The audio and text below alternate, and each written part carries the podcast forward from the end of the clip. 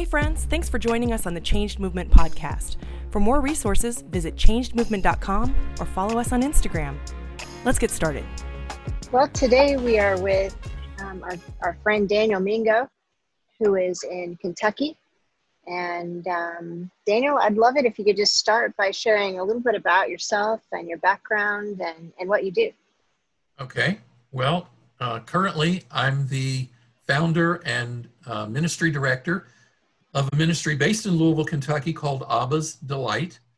It's a ministry to born again Christians who are troubled by unwanted same gender attractions, gender dysphoria. And we also, um, we also work with uh, uh, parents and family members who have a loved one who's gay identified. Uh, we work with spouses too. We have a support group for them. We call it Family and Friends. And uh, been doing ministry since 2003. I started Abba's Delight in 2008, wow. but for a half years before that, I was the uh, branch director of an Exodus ministry mm-hmm. that was uh, based in Lexington, Kentucky. So uh, that's that's what I'm currently doing. Um, I'll get to the other currently stuff that's been added to that, I guess, a little bit later. Sure. What, um, what's your history with LGBT? Well, uh, I grew up in a Christian family, uh, went to church every Sunday, and but I was in a denomination that really didn't talk about a personal relationship with Jesus. Um, so I had the basic foundation of what Christianity looked like in my life, um, but I had but I had uh, never had the opportunity for a personal relationship until I got born again at age 17. Uh, prior to that, though, uh, I was molested by a man I didn't know um, at the age of 13. Um, I was the kind of classic um, artistic, creative, sensitive boy um, trying to live in a world and a family um, with uh, rough and tumble kids. And uh, I just, I just didn't fit in that way. Um, I, I didn't have a really good relationship with my dad. Uh, that changed later on as I grew up. But um, uh, not feeling accepted by him, not feeling accepted by my own gender, uh, and then having been molested, those were major contributing things going on in my life. Yeah. When puberty hit and everything gets sexualized at puberty, um, my attractions became sexualized. And so um, uh, I lived a secret life in homosexuality for nearly 30 years. Uh, I got born again as a senior in high school, and it was part of two things that were going on. There was a revival that had started at Asbury College and Seminary in Wilmore, Kentucky, yeah. in, in, the, in the early spring of 70. And uh, I was a direct convert uh, if you will, from from that movement. But I saw that as as a um, part of the bigger Jesus movement that was going on at the same time. Yeah. So uh, uh, I became a, a, Jesus freak hippie, and uh, hard to imagine, huh? well, I don't know, not so much. you know, I, I know so many leaders. Um, I, I, would say the majority of the leaders around me were uh, swept into into the Jesus people movement and and rescued. Yeah. That's great. Yeah. Well, there are there are a lot of us still out there, and uh, so, but I also I also had a sense all along that I was supposed to get married and have kids, um, but at um, at the age of eighteen, I started actively looking for my wife. Uh, the Lord didn't bring her until I was 30. And we met, we she lived here in Louisville and I lived in Lexington, so we were seeing each other translocally. And of course, back in the early 80s, there were no cell phones, uh, still had dial up, uh, and uh, long distance charges were, you know, pretty high. And so um, we, our primary communication was writing letters, and we would visit each other on weekends uh, you know, every other weekend or so. But uh, the Lord spoke fairly early to both of us that that we were supposed to be married, and uh, 13 months later, uh, we got married uh, November 5th, 1983. So it'll be 37 years this November. Wow, congratulations. But I was a coward. Thank you. Uh, I was a coward. I, I, didn't. I didn't tell my wife about my same-sex attractions then. Um, I had told pastors before, and I was still secretly hooking up. That was part of that 30-year period that I that I did that, and nobody knew how to help. Um, actually, there was a an Exodus member ministry in Lexington, and I had heard about it in the in the late 80s after I'd been married for several years. Um, but I was I was too afraid. I was too fearful uh, about telling my wife then. Uh, I had told pastors before. I remember the first pastor I told.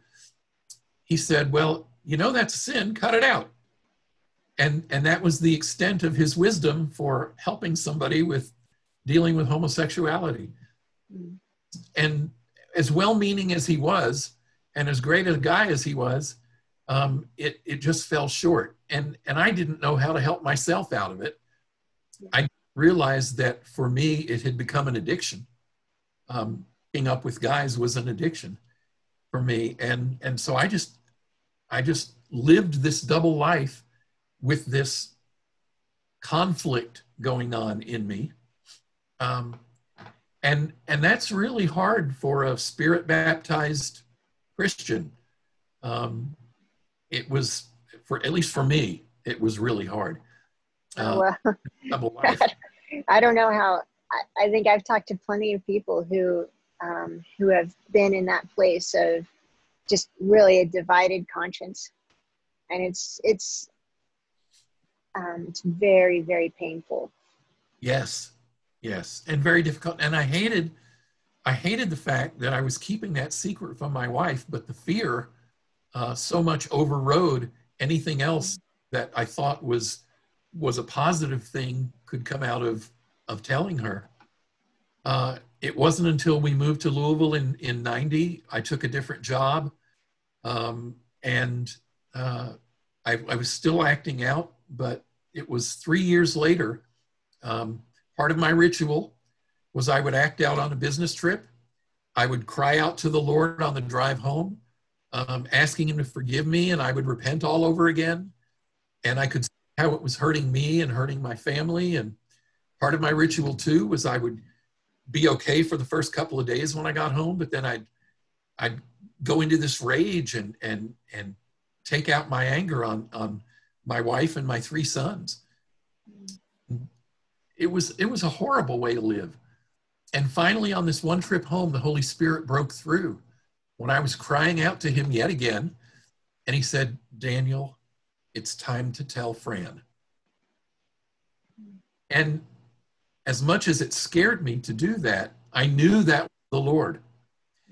Elizabeth, there was never a time in, in any of my born again experience and, and dealing with this conflict, there was never a time when I wanted to walk away from the Lord.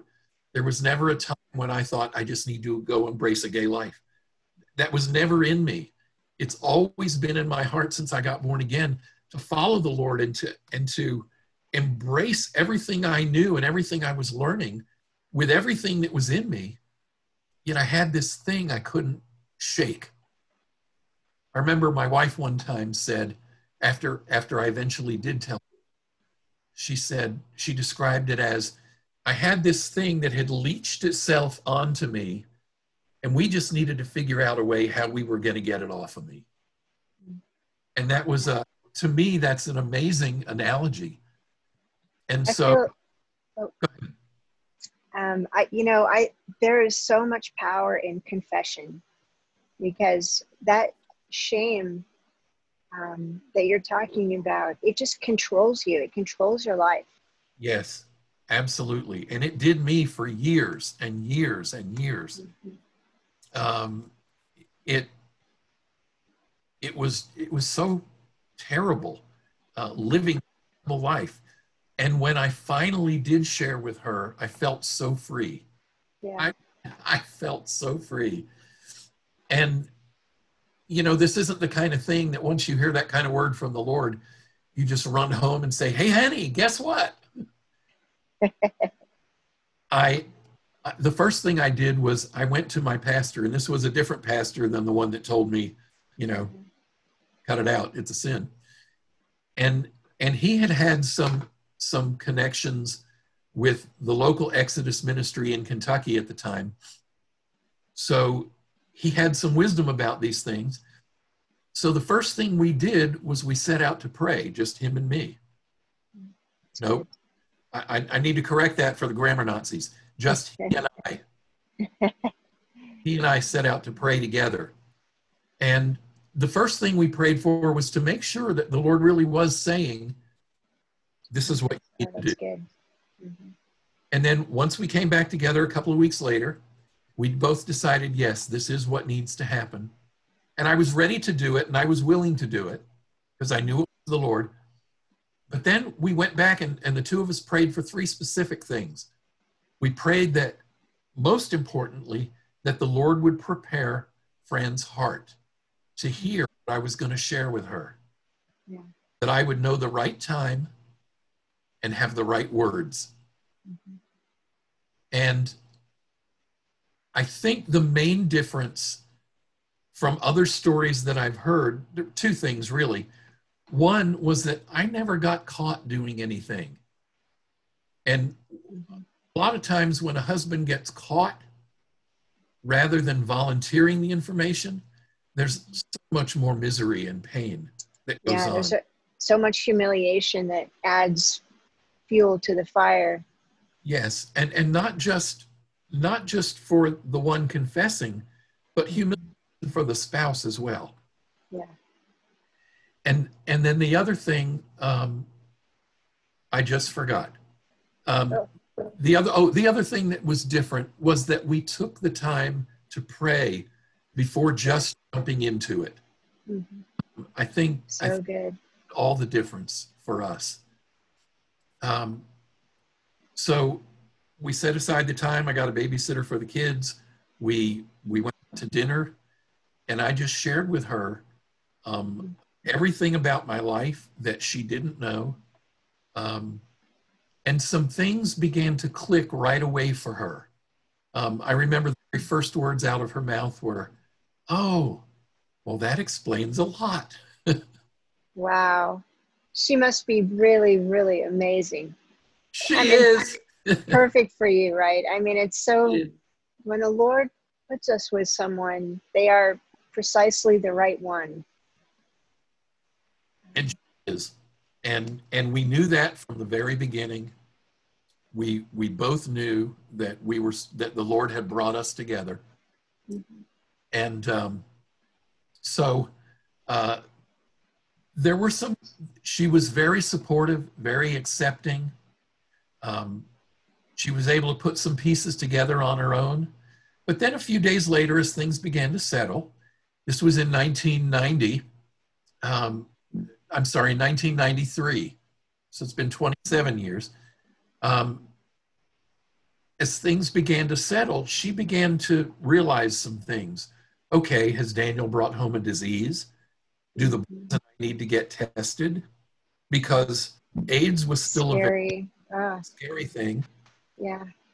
And and I, I don't remember the chronology a lot about that, but it seems like at that time still they really weren't convinced what was causing AIDS, maybe. Mm-hmm. Not 100%. So um, there, we, we had to, we had to look at those things um, wow. and, and figure some things out. Mm-hmm. But I also realized right from the start, I needed to uh, rebuild her trust, regain her trust. Yeah. So I, I set out to do that. Um, I would do things like if I were leaving work, I'd call her before I left the office. Hi, honey, I'm on my way home. I'll be there in 15 minutes.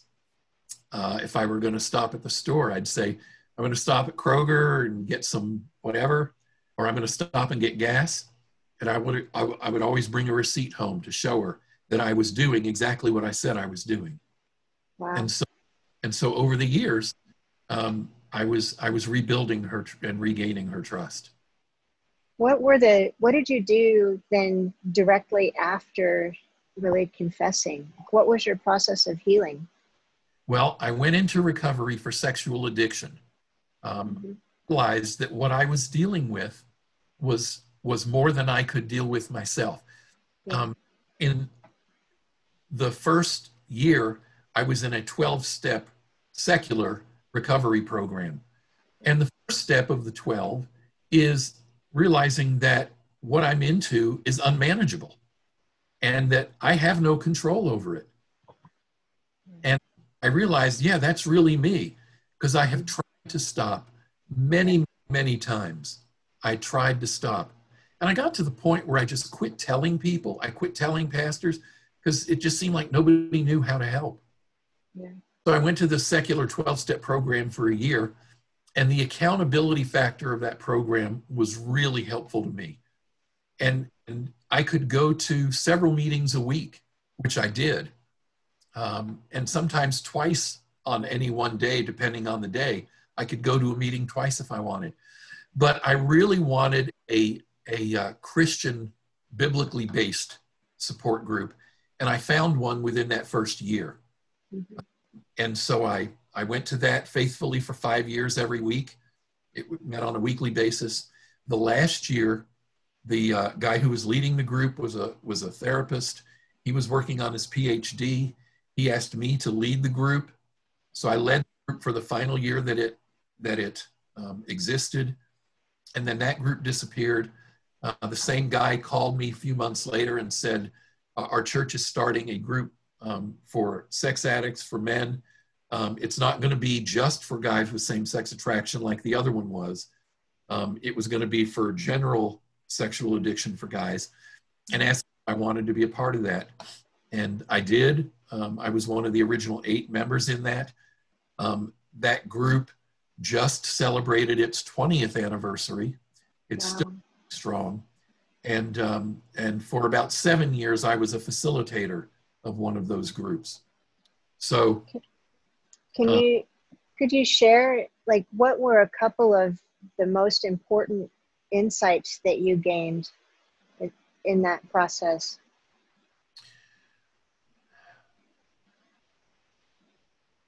I think one of the most important I think one of the most important things was that nothing that I did was unforgivable. God was always there, ready to forgive, and no matter how many times I might have a slip or, or sin again, God was always there to meet me and help me up. Mm-hmm. And the second thing is like unto it. the second thing is um, it's not how many times we fall, it's how many times we get up after the fall and keep moving. Mm-hmm. Jesus said, I think it was Jesus. He who endures to the end shall be saved. It's not, it's not, it's more about the journey for me than it is about a particular destination along the way. I, I think that that is such a vital revelation because um, even in my in my own life, the the context, every scenario that I'm in, the Lord has taught me to look at my situation and observe how He's revealing Himself. Yes. So whether it's, you know, I mean, in the last couple of years, the Lord has really gone to a lot of trouble to put me in in frightening situations to see how He's going to show up. And and so for me my journey with the lord has always been about faith and believing. And and and, he's so i mean i i somewhat selfishly say well i'm in this scenario in this ministry because it's the least likely one according to culture where god will show up. And so um, I, I love that it's the journey. And and it's it's really about building faith and confidence in god um, yes. and staying close to him. It's not about um, your preconceived notion of what wholeness looks like or being straight or um, really the sanctification process is so mysterious Yes. And he is always faithful to show up. he is Never not shown up. it's so vital we we just cling to him and it's it's a horrifying thing when we when we lose our connection to the lord Yes. Yes. And and and we get to serve such a good good father. Yeah. what, what is um so is there anything out of your journey that you could share with the group that you think would really um, apart from these points really direct people who are part of our changed group words of wisdom I think keeping secrets is a killer. Mm-hmm. yeah I kept I kept my secret from my wife for 10 years and and it it was destroying me. Yeah. I kept my my molestation at 13 a secret from my parents. I didn't start talking about that until I was way into adulthood. And particularly that the enemy had a heyday with in my mind.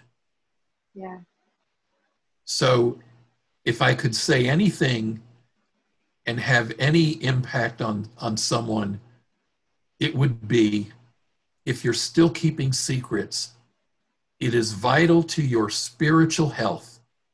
It's vital even to your physical and emotional health. Find someone you trust and tell that secret. I Because can oh go ahead once sorry it's out into the light, the enemy has no power over it. Yeah. Ken often says you, you can't be loved unconditionally until people know your condition.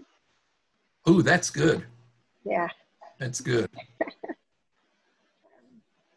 So what are you uh, what are you focusing on now in this season? Because things are, boy, if ever there were a pressure filled season, this is one. And one of the things that I've really admired in you know I really haven't known you very long. I've never um, gotten the privilege of spending time with you, but I have lots of good friends who are connected to you, Liz, for example, and Uh-huh.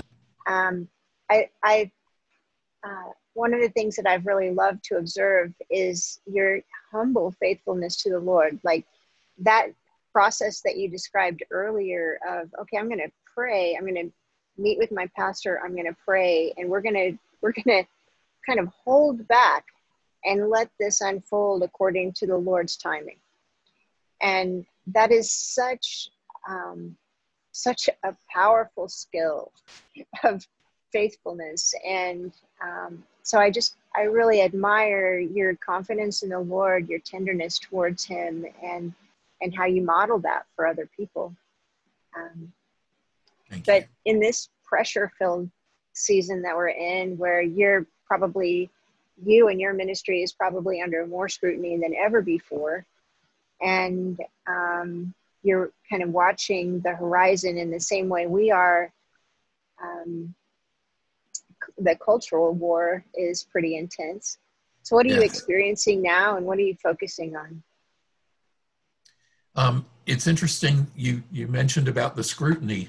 Um, there is a young fella, um, probably in his 20s still, maybe 30s, who his parents had come and brought him, and he was willing to be brought as a teenager for help with his same-sex attractions. Um, he has now uh, become an adult. He has put together this uh, documentary um, called Conversion. And it's a documentary exposing conversion therapy um, as, as the culture sees it. And um, that was supposed to be, that documentary was supposed to be released this spring. I don't know if COVID has messed with that or his, he's decided to slow it down or what. But the beginning, uh, the trailer for that documentary that he's made, um, exposing the whole thing about their conception of what conversion therapy is, um, has uh, this woman sitting at a table um, with her son, and they're sitting at a table with a computer, a laptop on the table, and the, what's on the screen is my Abba's Delight website. And what you hear is this woman having dialed this phone number, and it's my voice on our on my ministry voicemail saying, You have reached Abba's Delight. And so that's the trailer for this documentary called Conversion called, called Conversion. Gosh. So we are under a lot of attack. And that's just one example of things that I've I've faced over the years. And and that's probably the most current. Um, so um, but you know, Paul tells us that the gifts and the callings are irrevocable. And I have a calling on my life. Um, the most important thing for me, Liz, beyond um, beyond my salvation experience and caring for my wife and family, the most important thing for me is what Paul described as apprehending everything I was apprehended for. So I my belief is that every single Christian has a destiny specifically picked out by the Lord for that individual. So each step along the way is part of my destiny that he's called where he's called me to do something or or or or be be part of something or engage in something. So, right now, my assignment, as it were, is um, obviously running Abba's Delight. Um, that started in, in 2008. So, we're, you know, in the middle of our 13th, we've started our 13th year as of April 1st. But also, for the last seven years, I've been on the board of directors of Hope for Wholeness. And Hope for Wholeness with some of the difficulties it has faced uh, over the last couple of years. Um, the board of directors voted to dissolve the corporation. Mm-hmm. Uh, but the Lord has spoken for me to continue to begin a new ministry network, mm-hmm. which I'm in the process of doing now. So I am consulting with an attorney to set up the 501c3, hopefully looking for a, a reduced fee or bono. And, and the Lord has directed me to such a person. I met with him, uh, what is today, Friday? I met with him uh, yesterday, actually, it was. Um, and, or Wednesday. I met with him Wednesday. Um, and so we're getting that we're getting that aspect of it started. Um, I'm pulling together a new board of directors. Um, I I sought the Lord about who to approach. Um, I want seven altogether, including myself. Mm-hmm. I have four additional ones, and so far, everyone I have asked that I believe the Lord sent me to has agreed to serve on the board. So I don't have a degree in anything. Um, I got saved during the Jesus movement. Jesus is coming back any day. Who needs a degree? Right. So, yeah. I never went to school to get a business degree or anything like that. So in doing this now, I'm pretty much following the pattern that I did when I started Abba's Delight, and that's just listening for the Lord's direction. Who do I see about getting this done? Lord, lead me to this to this situation for a solution to what I need to have accomplished. So I'm, I'm you know, seeing, seeing the attorney to get up, get set up on the 501c3. um, coming up with a new name. It's not going to be Hope for Wholeness any longer. Um, it's going to be a different name. Um, we are currently keeping our Facebook groups. We have about seven different Facebook groups connected to wholeness. Um, and we're going to keep them and we're keeping the Hope for Wholeness name on them until we're ready to release the new name and then we're going to change the name because we've built up a very relational uh, group. Uh, there are over a thousand people that we've connected to in these several different groups that have looked to Hope for Wholeness and looked to our, our annual conferences that we've had um, for support and encouragement. And because ministries are, are not always plentiful in every location where they can get local help, they've relied on, many of these people have relied on the connections and the relational aspects of our Facebook groups to help see them through uh, day life when they're struggling. Yeah. So want to keep those those groups intact. Um, and then so we'll we'll be coming up with a logo. We'll be coming up with some with some uh, branding and and uh, marketing strategy. Um, so I have a brother that's helping me with some of that stuff. The the the woman who uh, runs a her own uh, uh, website design uh, business. she's a born again Christian, lives here in Louisville. She set up my Abba's Delight website, so she's going to be setting up the new network the web, website. So the Lord's just leading me and providing different people in different situations. Um, but I, am finding that uh, uh, 12 years, 13 years later, um, from when I started Abba's Delight, the cost of things have skyrocketed quite a bit. And so, um, you know, we're looking, we're looking for the Lord to support um, what we're doing and, and moving on people's hearts um, to uh, move on them financially um, to help support what, what, the work that we're doing. You're doing. So we're creating, we're creating this, this network, this brand new thing and, and uh, believe God's in it and so that's an exciting time that's very awesome so what in the future you'll be you know supporting local ministries who want to be connected wanting to be networked through your organization and then um, offering teaching instruction etc for, for individuals who are seeking help right we want to be yes we want to be a referral um, so that we have ministries connected under our umbrella mm-hmm. station so that so that if if someone in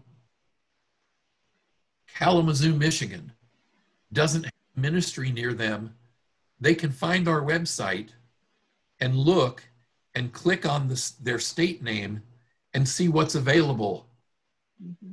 immediately close to them. And, and we would like to we would like to have ministries, churches, that will be safe churches and help someone through their overcoming journey. And we would like Christian counselors who will approach homosexuality from a biblical perspective. So good. So good. Wow. Important stuff, really. Well, so we're coming up on the end probably of what um, our time space needs to be. Is there anything on your heart that you want to that you'd like to say before we kind of close? Well, I just want to thank you for having me today.